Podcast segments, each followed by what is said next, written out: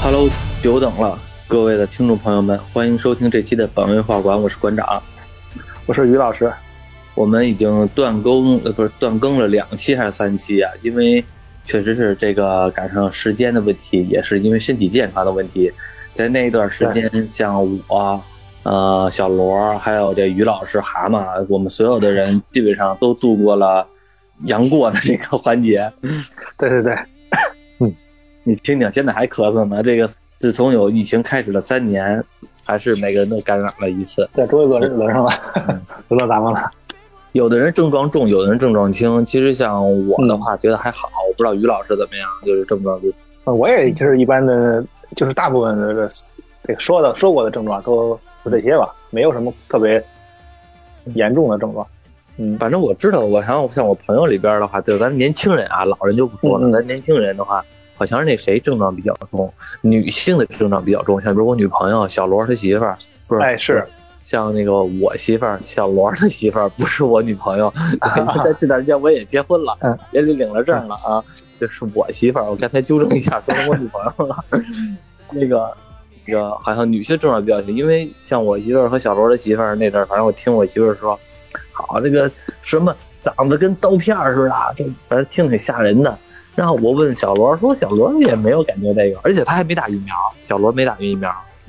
啊，对，有一个问题就是，然后我说说说到这个疫苗，就是这次咱们感染的奥密克戎好像就是专门针对疫苗的。什么叫专门针对疫苗？就是因为有了疫苗之后，这奥密克戎才变异，才变异出这奥密克戎的。我看我我也是看网上的资料查的，他这个、哦这个专门为为了对抗这个，等于这个这个病毒奥密克戎，就是为了针对这个疫苗，然后他特意进化出来的。啊它，特为了感染，但是它它相比之前的那那几个版本，它的那个就是危险系数小小了很多，所以它牺牲了一部分，它为了为了突破这个疫苗嘛，所以它牺牲了一部分那个危险性啊。不太好说，因为自从原原始毒株到德尔塔到这个奥密克戎，这个跨度了三年了。这个三年的话，其实无论是世界怎么样，反正现在我们也至少是从在疯狂的同步版本中，谁也没躲过。我不知道别的城市怎么样，可能是北京算是最严重的，因为我感觉在那半个月时间，基本上我身边的人全都一窝蜂，全都病了好了，就就这半个月时间。对对对对，家里边的老人，像比如说我姥姥姥爷，也都那个感染病了，然后呢很不错的就是差不多痊愈了，算是一个好事儿吧。然后但是有一些，呃，算了，多了就不说了，这个再再再说就该错了。那反正就是，反正就是这段时间发生了很多事儿，我们这个节目呢停更这段时间，相信大家也特别能理解。也是被迫的。对嗯，然后那个今天呢，我们就聊一聊，在这段时间我们看的一些电影，或者说在之前就已经看了电影，但之前没聊。然后就是嗯我想聊的一部呢，就是《阿凡达》。阿凡达，嗯，阿凡达二，对，《阿凡达》这部电影，我觉得它的时间点都特别能拿捏，就仿佛我不知道是詹姆斯卡梅隆他有意的，还是那种无意识的，就他这他有的一些几部电影都是赶到了一个世界的一个大事件，我不是说大事件吧，一个转折点上，他的一某一部电影就上了，上了之后呢，恰恰还影响了，成为了这个时代中的一个记忆。对，而且就是刚好他他的还赚钱了，他这这是卡梅隆真是是拍的电影，总是那么叫好又叫座的，哈哈。对，而且也不知道这个是上天助他，还是说他有这个这个时间点的这个拿捏，还是这想法或者怎么样的。反正真的就是有一种好像那个他在抢着这个世界上的一个重大转折点来拍电影，等时间过去了很多年之后再回头看，就拿他这个拍的电影当做成一个时代变化的一个转折点。举个例子啊，就是我们都知道他最知名的也是。那个最能代表他的，肯定就是《泰坦尼克号》，并不是《阿凡达》，《泰坦尼克号》。对，但是《泰坦尼克号》应该是九八年上映的吧？上映完了之后，立刻就是票房冠军。那其实我们现在回想到九八年，重新把时间回到那个时候，其实我们会觉得那一年开始，可能是普通老百姓家庭里边第一次走进电影院的一个重要的时间节点，然后也是这一部电影重要的作为一个能拿得出手的这么一个标杆性的一部电影。而且这个那个九十年代也是，但是也是这个，甭管是咱在国内还是好莱坞，反正也是好好片儿也不少，正好是一个好片儿最多的一个年代。他能在那个年代说有这么拿他这么高的票房，也真的是。其实我觉得卡梅隆这个人的实力也是真的也是不是一不一般。他《泰坦尼克号》那片子，当年他拍的时候，据说是，嗯，一开始他这个卡梅隆这个人啊，就是拍电影就是毫无顾忌，就是是花钱就没有什么预算的概念，嗯，就使劲往里往里花钱，就为了拍电影拍的好，就是往往里砸钱。然后这个本来给他准备的预算，他电影没拍拍完一半呢，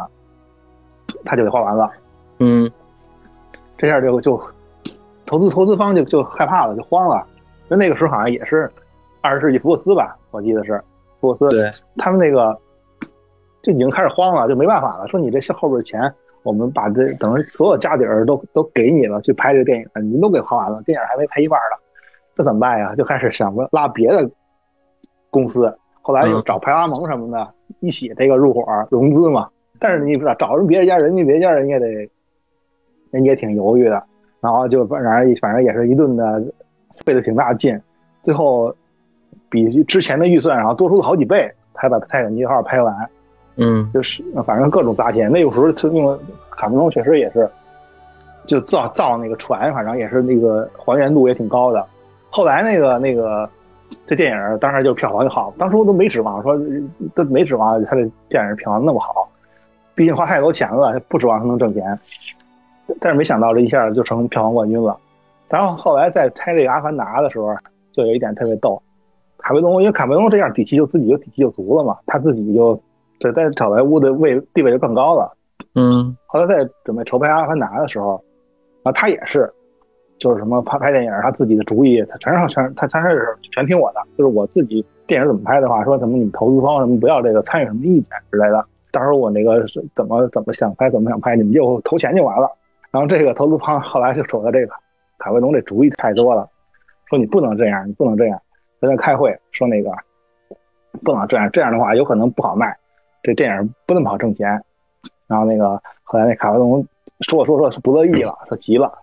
说这个你们咱们现在开会的这个大楼，就是我当年拍《泰坦尼克号》赚的钱买的。你现在教我拍电影，你现在你们这儿教我拍电影，这就是当初历史我有这个，我有历史证明我是正确的，你就别跟我多逼逼了。对对，你们叨叨没用是吧？你看我拍完了就得了。结果《阿凡达》等于超越《泰泰坦尼克号》的票房了又。对，无论是《泰坦尼克号》还是《阿凡达》第一部。那个叫什么战斗天使阿丽塔，倒倒倒没倒没怎么说。那个不是他，那个不是他的导演的。对我们以这两部来举例的话，他都是赶在了一个比较奇怪的时期。一一个是经济开始，反正从我们中国来看的话，都是开始的一个经济蓬勃发展的一个时期。然后他的电影呢，作为一个这个行业进行了一个最重的那一脚油门。对，也是一个变革。你想最开始。差点把整个把三 D 的这个浪潮给带起来了，后来全是三 D 电影，是吧？从最开始的时候，泰坦尼克号把这个电影院这个给带起来，然后大家习惯了看电影，习惯了大荧幕上看电影，然后呢，也有那段时间，我觉得 VCD、DVD 也是盛行，也是这个东西也是功不可没的。因为那天我看泰坦尼克号似的，我清楚的记得是我是去我一个邻居家看的，因为是我爸爸妈妈。然后那个他们要去看，去了人家家，然后看泰坦尼克号，然后我去了待一会儿，然后待了一会儿之后呢，我看不懂嘛，然后就走了，就出去玩去了，玩了很久了，回来之后那边还没演完呢。对，因为小的时候可能对时间没有这概念，小的时候我感觉玩玩一个小时就很长了，但是回来之后其实一部电影还没完，反正就是那是一个特别有印象深刻的记忆。那阵我可能才几岁，五六岁吧，然后等到了呃二零。阿凡达一是二零几几年来了？二零一零二零一零年我记得是，嗯嗯，阿凡达第一部，等到了二零一零年那阵儿的时候，我已经上班了。那阵儿的时候，我记得是我和我妹妹和我舅妈我们一块儿去看的，而且是那部阿凡达第一部上映的时候吧，我记得那个票是非常贵的，那阵儿就一百多。啊，对对对对对对，那这次看不也也挺也不便宜，不是，但是不一样啊。那阵儿那阵儿我一月才挣多少钱？那阵儿我一月挣一千五。啊，对对对，那个时候可能是，可能对咱们来说压力更更更明显。对啊，那时候一个月挣一千五，然后那个票是一百一百二还是一百多少钱的，我忘了。然后我当时买的是，呃，还买不着好的位置，只能买着那个第一屏和第二屏了。最后我买的是第一屏，我们三人就为了新鲜，然后就看一下《阿凡达》。反正当时看的时候，《阿凡达》给我的印象是挺震撼的。哇，这电影竟然这么漂亮！其实说句实话，剧情当时我觉得看起来也就那么回事儿。就是当时我觉得看《阿凡达一》剧情也一般，我主要就是看那个场景、那个画面，就觉得再加上三 D 那个出现了之后，我就感觉我的余光，因为我的因为戴着眼镜呢嘛，看着我的余光的人就拿手摸那个东西。啊，对对对。对对，我我第一次看三 D 也有这这个，就是 而且有什么东西飞过来的时候，情不自禁的想摸一下啊，对，有什么东西飞过来还想躲一下，我不知道有没有。对，所以那个时候我觉得三 D 电影这个《阿凡达》刚上中国的时候，是给一个全新的一个观影体验，让你就觉得好像打开了另外的世界的一个大门的一样。对对对，但其实这个最早的三 D 电影其实好像也不是《阿凡达》，只是《阿凡达》等于把这个热度给带起来的。嗯，对，嗯，而且阿凡达这个效果确实是和别人不一样，因为咱这么多年也看这么多三 D 电影了，但是真的就是能达到阿凡达现在就是因为咱们今年也看这个阿凡达最新的做三 D 的嘛，嗯，就你发现跟咱们这这些年来一直看这三 D 电影还是有区有一定区别的，对，对吧？这效果上好像好像那个之前那个好像这么多年来来说咱们已经习惯那三 D 了，这次阿凡达好像突突然间又给让你。觉得它有一有一点新鲜感了，好像咱们这么多年看这个三 D 就不有点有点假。我觉得是这样，对，因为我觉得是这样的，因为之前和小强聊过，小强聊的还比较多。就之前我们看《阿凡达》的时候，是人家真的是拿三 D 摄像机拍的，然后呢是在我们没有接触过三 D 电影的时候，一下给我们来到了一个不错的一个饭菜，一个美味大餐，让我们看了之后觉得特别爽。但是自从《阿凡达》之后呢，陆陆续续有一些 3D 电影也是拿 3D 摄像机拍的，但有一些的呢就是二转三的了。呃，对对对对，就是后期制作的。嗯。然后那个时候我们在看呢，其实我们已经忘了那个大餐是什么味道了，就只记得当时那个感觉。但是后边呢，一点一点一点的，就把你的下限给弄低了，就一点不停在突破你的下限，突破到你觉得。哎呀，三 D 电影也没什么所谓了，就就是可能最你就自个儿怀疑自己了，知道吧？反正我是真的，自个儿怀疑自个儿了。就当时是不是因为当时没看过三 D 电影，所以就觉得《阿凡达》第一部就那么效果好？然后后来再回头看现在三 D 电影，就觉得好像是因为时间的缘故，我们熟悉的缘故，没有那么好了。然后这一次重新看到了《阿凡达二》，就会让你又回到了当时那个年代，就觉得原来不是。我的那个习惯了三 D 电影，而是我一点一点习惯了二转三，习惯了等等的这些。对，原来还是劣质的比较多。对，然后又突然间又又吃到又吃回了当时十年前吃的那道美味的大餐，让你觉得原来是他妈这个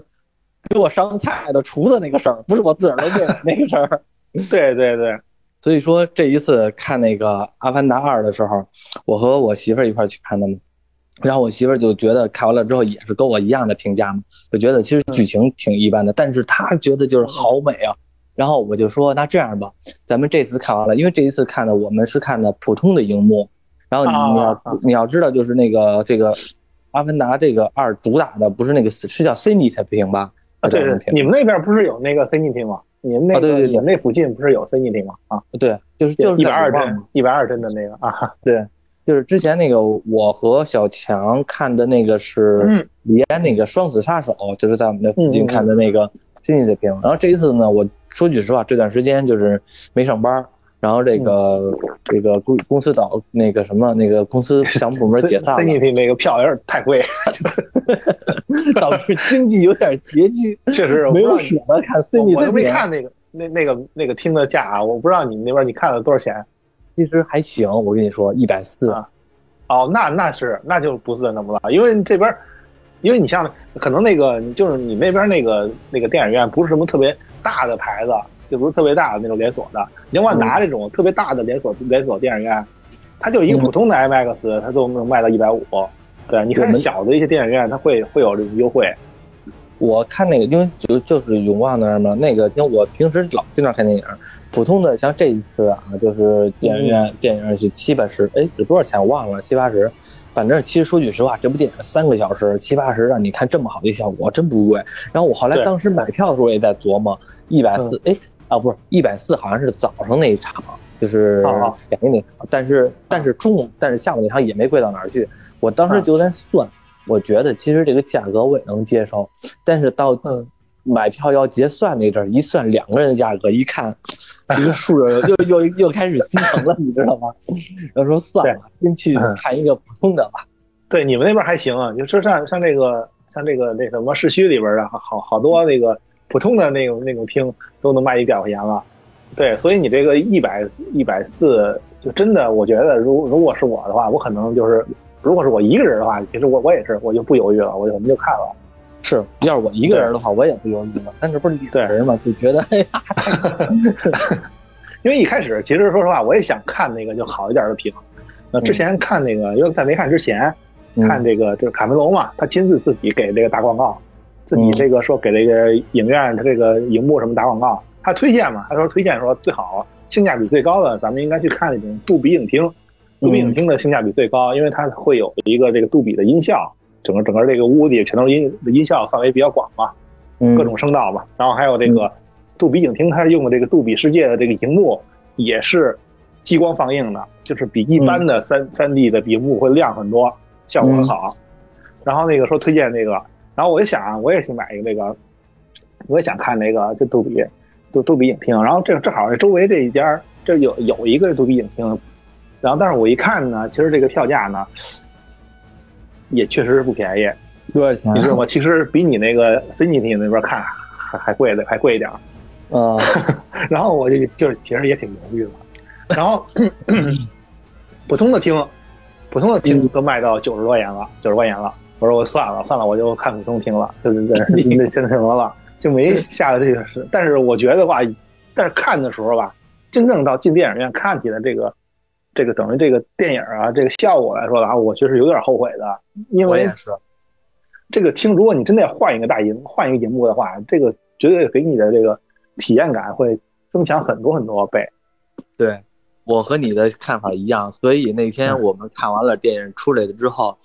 然后我就跟我媳妇说：“我说这样吧，等咱们电影这个这段时间可以先不不看，等那个电影下映之前，我们再看一遍这个 Cine 的屏。”然后我觉得就是可能是因为我是这么觉得啊，就是虽然它是贵了一点儿，但是如果说要是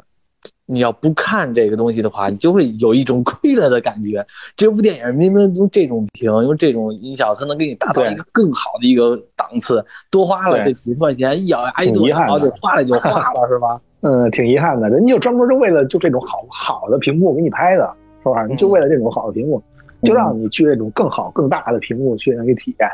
对，就说实话，就是之前那个李安拍那个《双子杀手》，我不是在那个 Cine 屏看的吗？就是当时就觉得，怎么说呢？那部电影，我觉得他用这个 Cine 屏拍出来，感觉没有那种感觉，你知道吧？就是我不是说他拍的不好，我也不是说就那种类型的电影就没有《阿凡达》的这种电影，它是。在那个屏上面展现的上限高，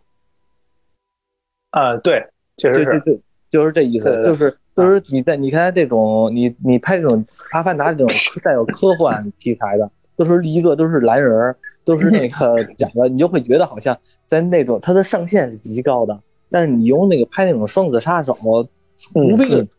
无非就是一动作片儿，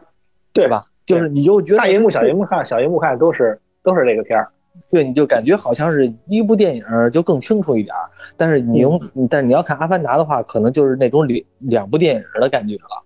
所以我就是是是，就当然了，我们看普通的那个三 D，我都觉得不错了，都觉得很漂亮了。对对对，我都觉得这个这么些年来看的三 D，当然效果，对对对，强强不少。嗯，对，甚至咱们说就说漫威啊，漫威，因为漫漫威也不缺钱，是吧？漫威那些三 D 电影给你的感觉视觉效果来说，也比一般的强很多了，但是都没有这次《阿凡达》给你的震撼大。没有，对，真的，真的，《阿凡达》我，《阿凡达》这两部吧，是两两个高峰，第一部是一个高峰，第二部基本上也超越了第一部高峰了。我觉得就是从视觉效果上来看的话，没有一一部电影超过这两部，对吧？卡梅隆这个人就是对这个这个。是科技感，还对这科幻片他的理解好像跟别人就是有点不太一样。他确实挺相当有才华啊，他更注重这种自然的这种美，更喜欢拍这种自然的这个这个丛林啊，还有这个水水下海洋啊啊，对，因为有有人统计过啊，因为他好像海文东这个人好像是特别喜欢这个水海海，因为他这个电影很多都跟水有关。他最早拍那个食人鱼。还有后来好像那些什么深渊呀，然后是一些泰坦尼克号嘛，都跟水有关。对，他就特别喜欢大海似的。对，对对对。他这次拍《阿凡达》这个第二部啊，说还是自自己亲自开的一个潜水艇去上探到水下去那个去看的那个海洋底下的的这种呃这种奇观什么之类的，去找灵感。我觉得这也是他一种就是就是觉得要为这个海洋做点什么事情。对对对，要把海洋的故事叙述出来，这种感觉。对对对，好像他对这个大自然确实是比较什么啊。不过你说这个东西，我特别的觉得有感触，就是整部《阿凡达二》，说句实话，以人类的剧情来说，我觉得真挺没劲的。因为现在这部电影好像是大家对这个剧情的诟病都比较多。我觉得这部电影的剧情也是一般，但是整部电影里边，我印象最深的。其实就是在海洋当中那个屠戮那个鲲的那场戏，屠鲲啊，那那那生物叫屠鲲，叫屠鲲是吧？不是叫屠鲲是吧？对，就抓他们那个那那场戏哈。记我印象中最最深的其实就是那场戏了，就那场戏让我看的时候是能看出来，就是这个卡梅隆把这种血淋淋的这种屠戮屠杀的这种场面摆在了大荧幕面前。这个心里边的感觉更愿意让你相信这个是真实的画面，让你来看起来有点难受。对 对对，因为确确实是这世界上确实有这么这种这种人在做这种事儿，他就想让你表表达给你啊。后来我看那个幕后花絮什么的，他说他这个卡梅隆是有意的把后这结尾部分那种大战的这种枪战的戏份删减了差不多十分钟左右，嗯，他特意删减了。因为就是现实生活中嘛，因为这个美国也确实是，咱之前也提了嘛，就一直在面临这个枪支这个问题。嗯，他其实就对于他这个枪战的这种表达，虽然他觉得这个电影必须要有这个枪战的这种表达，但是他他也觉得确实是过于的，对于现实生活中的一些人影响很大。他他特意删减了很多很多这个枪战的戏份。关于这个枪的事儿吧，可能对于我来说倒是没有那么多的共情，因为可能看这种电影就是觉得好像枪战就是他们的主流旋律似的。但是就从图坤那个场戏，我就是看起来真的有点不适，就觉得就我现因为我看电影的时候，你知道那场电影我们看的时候是几个人吗？我就和我媳妇儿两个人去，但是那场整个那电影厅里边只有四个人，啊，人少啊。嗯，就是人少到一定地步了，就是就是整个电影厅里面只有四个人，那阵正好是疫情的那个阳的状态，好多人都瑟瑟发抖，在家里边待着呢。我和我媳妇儿比较胆大，就是趁着大家都在家里边待着的时候，我们就去看了。对那场电影，基本上算是包包场了 啊，在别人恐惧的时候贪婪。然后后来那个就在那个场面来说的话，因为人也比较少嘛，我看的那场那场图坤的时候就。心里边就觉得，哎呀，不自然的这个就攥攥手指头，你知道吧？跟随着那个大坤一起激动。他因为之前铺垫了很多，他跟那个这个呃男主角这个这小儿子哈，小儿子之前这什么友谊，觉得海洋生物挺也也挺通人性的，对，是吧？那挺他呃照电影里设定来说嘛，说这个这个这个生物好像这个比人类的这个这个智商。还高，说这个对。情感能力还还还还强，也他也有情感能力啊，还能作曲，还写歌。对，因为他们是有这个这种生物是有他们的这个社会社会关系的社会规则的，所以就是就让你觉得好像是并不是一个简单的人类在杀屠宰场的猪一样，而是说 人类在屠杀一种同样是智慧文明的一种生物一样，智慧型的生物啊。对，这也就是说，我有时候觉得挺难受的一点。就是我把这个话题往引战那边走点啊，包括说有有时候现实中的朋友也有，同事也有，就是那个他们有时候会聊，哎哪哪哪吃狗肉或者怎么样的，然后就就有时候随口就跟我说一句，哎你吃不吃狗肉？说我不吃狗肉，说狗肉香着呢，说那个什么那个那个说香着，哪天带你吃一回去？我说我不吃狗肉。他他就有时候就说：“哎呀，你这还不是都是狗粉或者怎么样的？就是好哥们儿之间抬杠，不是说人有多坏，就是说好哥们儿之间嗯嗯调侃抬杠那样的。嗯嗯嗯。然后其实我就我后来有一回有一跟他说，我说我是这么觉得的，狗这种生物吧。”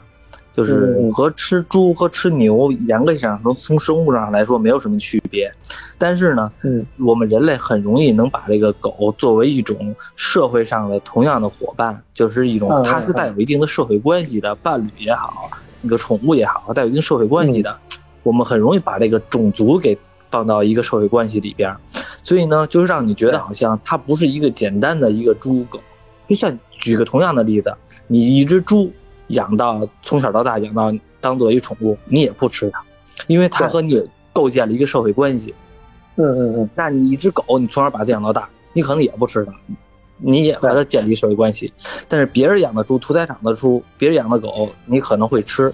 但是在我看来呢，狗这种生物来说，已经和我的认知建立成了一种社会关系了。对对对对，所以我就可能不下不去嘴了，就就是这意思。对对对。因为那个，其实现在就是那个，不管是狗啊，还是猫啊，然后那个还有什么兔子呀，其实，呃，就兔子其实还还还好吃的人挺多的。嗯，对。然后那个，但是猫狗其实这近两年好像也有人越来越多的这个什么了。在我看来，可能就是有一点是跟你觉得跟你这个观点相似啊，就是情感上，出于情感上，就是我可能接受不了这种这种东西。然后还有一点就是，其实我们人已经能吃的东西已经很多了。对，对，已经太多生生物供你来吃了，但是我没必要就是再去祸害更多的生物，因为已经就作为人来说，就是咱作为这人来说，这个角度来说啊，就可能是就就这个可能也会有有一些听众听的不不不太乐听吧。就我们人类其实已经祸害很多生物了，这么来说，是吧？嗯，但是没必要就去再去伤害更多的生物了。嗯，我有时候会觉得就是说，嗯，有必要说什么都要尝尝吗？然后就是说。就是我觉得不吃某些东西，不是说保护这个东西或者是怎么样的，其实是保护我们人类自己，不让我们堕落到一个一个纯粹满足于纵欲的一个一种低等级的生物。你要是说你说狗能吃，那同样的道理，猫也能吃。你说猫能吃，同样的道理，那可能大那可能是任何的非人类的生物都能吃。那你难道说都都都要吃吗？都要尝尝吗？那你就和。你就和一种简单的动物不太一样了。我们有文明的这种进步，其实就是在一点一点的，这个可以说是虚伪，但是这也是一种进步。我觉得，就尤其看那个卡梅隆这场图昆这场戏的时候，我就会觉得，就是他想传达的意思是这种东西，就是你说是我们那个昆这种东西。它就是告诉你了，和它有一定的社会性、社交性。那你说有的那种海洋里边好多飞鱼呢，那些乱七八糟的什么捕鱼，乱七八糟的。那，那你没有认知到它的社会性，你吃了也就吃了，因为你不知道，你是在保护自己。但是你屠杀鲲的时候，你就会有一种血淋淋的屠杀同类，或者是屠杀有智慧生命一种感觉，真的挺难受的。所以我觉得就是那场戏里边有一那个科学家是吧？那海洋学家啊啊啊！他不是作为一个参谋，还帮助那个就是屠宰的那个人，就告诉他的习性是什么。然后，但是他每次那些做这个生意的时候，屠杀鲲的时候，他其实自己都特别难受。啊，对对对对，这个上校是站在一个战争的角度上，他其实是为了战争，对吧？他不会在意这些生物，他只是为了把男主角引出来。对他，他所以他他可以牺牲任何的东西，他就为了战争。呃，猎杀这些这个屠婚的这些人吧，他们其实多少还是有一点生生态平衡的一个一个观念的，就是他们不会靠近这个找一个偏远一点的地方，就是嗯没有这个这个这个纳威人住的这个地方，只有这个土混的时候，他们会有做这种捕猎行为，是吧？嗯不是不是，嗯我说的是那个人，就是那个是那个捕猎的那个人里边有一个专门的科学家，海洋生物科学家，啊因为他是属于那种，他每次他们那个小团队在捕杀的时候，他其实都很难受的。他还给那个人类那个小男孩讲解呢，他们其实是在什么情况下都不会攻击这个人类，都都只是躲而已，他不会主动攻击。然后说这个很难受吧，然后自己一边说着一边都很难受。结果那个猎人同时也告诉那个科学家，嗯说你能有对他们这种生物有所研究，都是因为我们捕杀了他们，然后提供了资金来给你进行研究。然后那个嗯科学家说，所以我每天都要酗酒才能入睡，就是因为他明明知道他妈的那个他也在作恶，但是他 需要了解这种生物，但是他又眼睁睁看着又无能为力，只能用这种方法来作恶，只能用嗯只能用恶来来更加的了解这种生物，来更加的知道这种生物的社会关系，就是让他处于一个非常撕裂、非常矛盾的一个状态，所以他只能用喝酒来麻痹自己。对对对，就是我觉得也是一种就是让人特别难受的一点，就是自己在作恶，但是也作恶的原因是为了更好，这个对非常对对对非常矛盾一个状态。啊，对对对，其实很多时候都是嘛，人类都是以就是科学进步，对吧？文明发展为这个理由，然后去这个破坏生态平衡之类的，破坏这个资源，到处开采，对吧？为为为了人类的文明更进一步嘛。但是其实你已经破坏了这个平衡了。对于科学家来说，我们的人类的人类的进步更重要。但是人类的进步的话，就取决于你，你你会会一定会牺牲掉那个居住环境的这个这个是不是长久？慢慢时间长了，人类是进步了，但是你那个地球可能就慢慢的就就不能居住了，居住的时间就短了。对，你看，就是《阿凡达》第一部的时候，他们把眼光聚焦到这个森林，就是原住民的状态。嗯然后第二第二部的时候，说是聚焦家庭，但是我真觉得家庭这戏份吧，也就那么回事儿，不是特别有意思。嗯就是还是聚焦这个海洋这个海洋生物的，啊，更能吸引你眼球。家庭的那点什么当大儿子、二儿子、嗯三儿子这点大闺女这点儿什么乱乱七八糟的 看着头疼的。这就你就知道大儿子最后得牺牲。你就感觉就感觉讲大儿子二儿子这点事儿都是真的特别无聊，就感觉好像是你家的事儿，我哪儿能关心啊？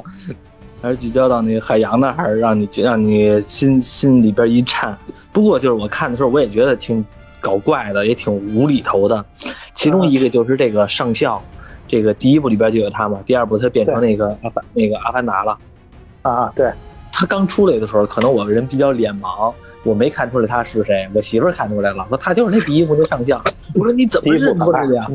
我说你怎么认出来的？他说那明显，他说这明显长得就是嘛。我说这哪儿一点都看不出来啊？我感觉我以为一点都看不出来他哦，你说他看着他那个阿凡达那个脸就认出来了是吗？啊，对啊，我是看那个后边，他不是因为他跟他之前有一段录像嘛，跟他自己录的一录像，没录像的时候你看出来了吗？没录没录像的时候，我倒是没什么，我我确实也没什么印象啊。我也我反正没看出来，后来都他自己就看出来了。我说我这个一点都看不出来。因为第一部的时间也挺长了，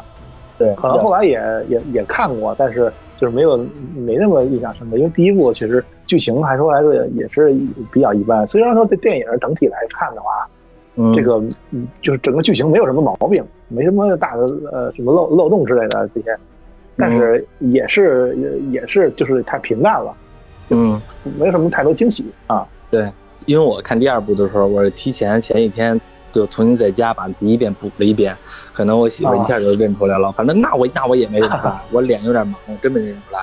然后后来呢，我就觉得，我想说他是什么呢？我觉得他这人也挺奇怪的，也挺他妈的新鲜的。你说你第一部是一个人类，你和这个纳威人进行一种资源掠夺，或者说为了你自己的种族，为了你自己的种族的文明的发展来掠夺什么，我觉得你还有一定的合理性。嗯嗯，是吧？但是第二步的时候呢，你说你已经成为了纳威人了，然后你在人类这边呢，我严格意义上来说，它并不算嗯人类的这个、这个生物了，对对，而且是人类，你说高层和他关系怎么样来说，普通的老百姓一定不认他。对，一定不认他是同类。然后呢，你生理的已经成为纳威人了状态了，然后呢，你还学习那么多纳威人的知识，你还捕获了一条龙，是吧？就那个飞龙。然后啊，对，结果结果你还神经病似的，就继续跟那杀纳威人，我就觉得好像这个人是不是有点缺心眼子？而且就是特别奇怪的是，他特别他妈小心眼儿。你说你和那男主角有多大的深仇和大恨啊？你非得要杀人全家，有那么多的资源，那么多的兵力，那么多的那个乱七八糟的，你就要杀人家全家，我都不知道为什么就因为就因为呃，第一部男主角是叛徒，啊？对啊，就因为这，事儿就，因为逃兵，你说说逃兵，你可是叛徒啊，啊就因为这是逃兵，然后结果你 追杀人家天涯海角，然后把自己的命都搭上，把自个儿的儿子命甚至都搭上，把自个儿所有的战友的命都搭上，就是为了就这么一小心眼儿的这么一点仇。对，要不说可能是也可能是这种这种人的一种有有可能啊，有可能是那种军队里常年参与战争的这种人的心理，可能是和咱们常人就是心理状态不太能能能那有共情的，不太相似的。他可能有确实有自己一些有有点扭曲的长，因为长期经历战争吧，确实对他的这个心理刺激会有很多的会会造成他的扭曲。就我是这么觉得啊，嗯，反正让我真觉得就觉得挺奇怪的，就是我会就是从头看到尾，我会觉得这个人吧，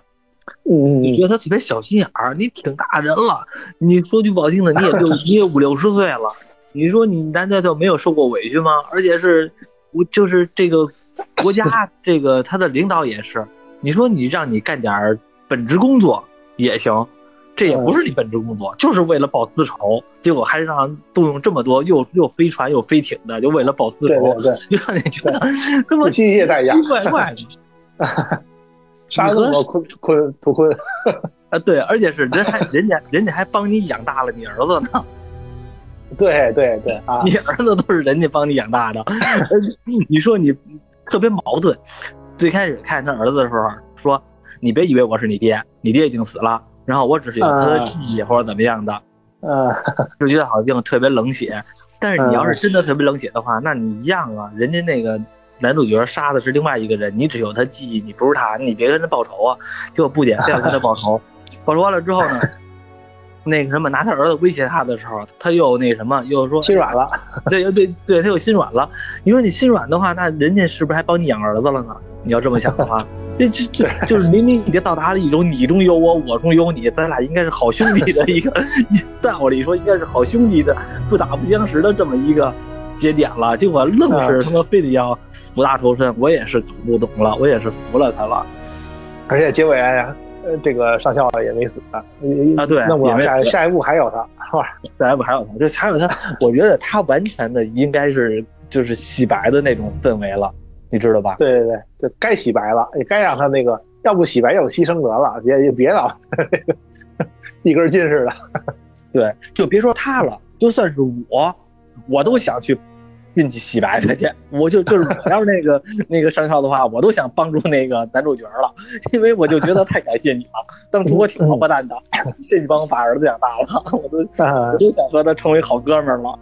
然后而且还能让你教教我这个怎么驯服这些龙啊，乱七八糟的，还不服输，那个我搞不懂的。而且人家本来成为人类的时候是一瘸子，是吧？那个男主角不是一瘸子吗？对对对对对，啊，不是两条腿都没了下身瘫痪。对，嗯，你你说你跟人家残疾人一般见识干嘛呀？我就搞不懂了。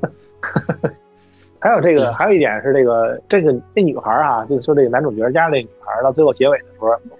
也没说她是他的那个父亲是谁哈。啊，对，没说，哎嗯，没说，没说。他最后这个只能留到下一步了。然后他那个母亲，母亲就是那个女那博士嘛。对对对，啊，对，就是异异形的女主角，对吧？他那异形那个，啊、对。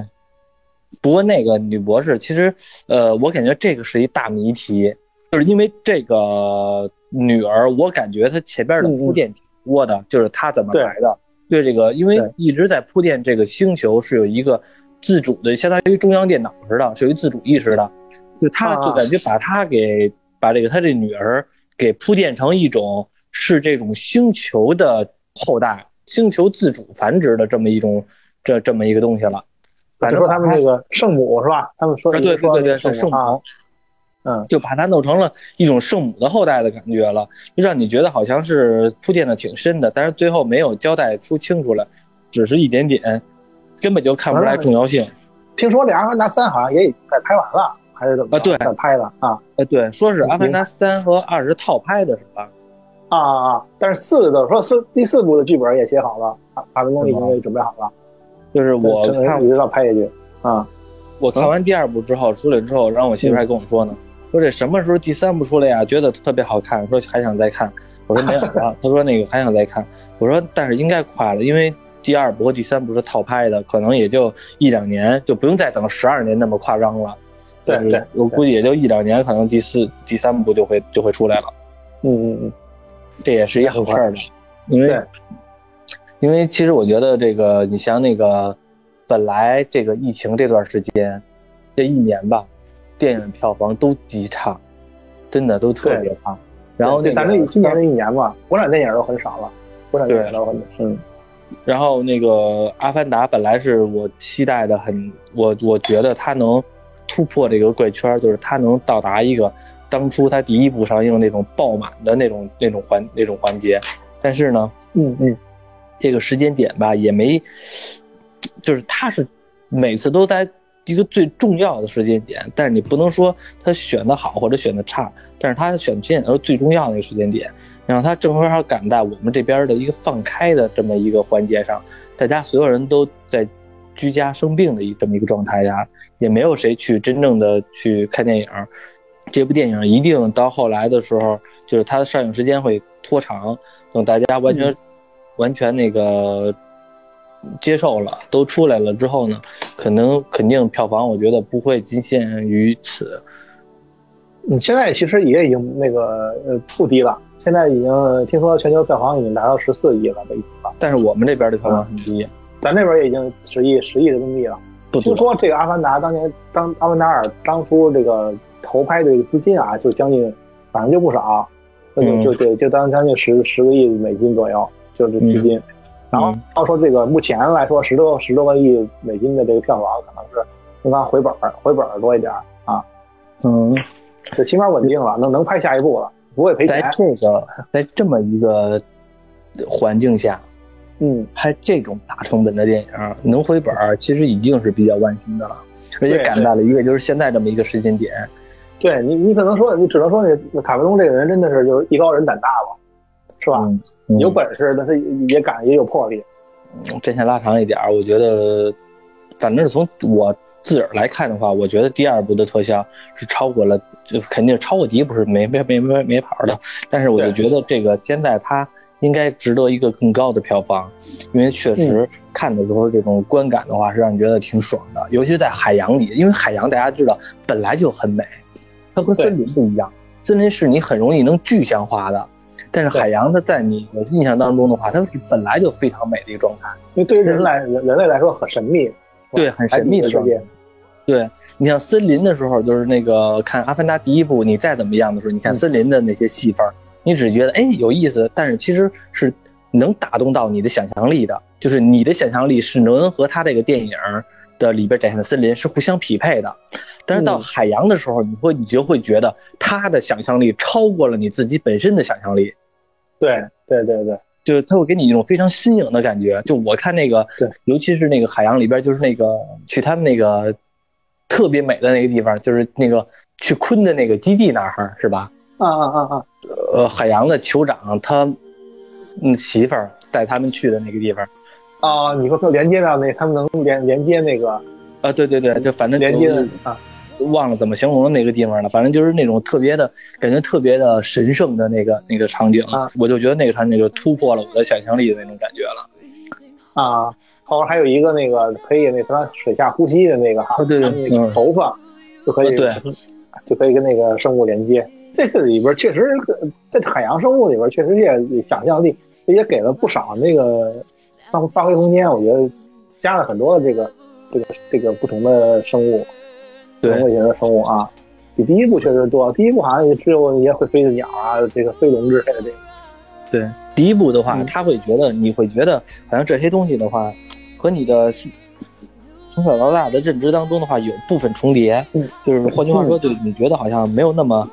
震撼，然后这一部的话就会觉得很震撼。当时我花的是六十多块钱这张票，我觉得非常值。然后我估计等下映之前的话，我会再看一遍 Cindy 的评，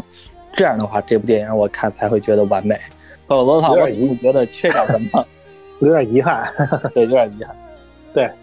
反正疫情期间，我觉得当大家都阳康了之后，要是选择出去逛街的话，这部电影我觉得是，我反正我是很推荐，就是说可以去电电影院大荧幕的话去观看的。多长时间聊了？三个小时吧，电影。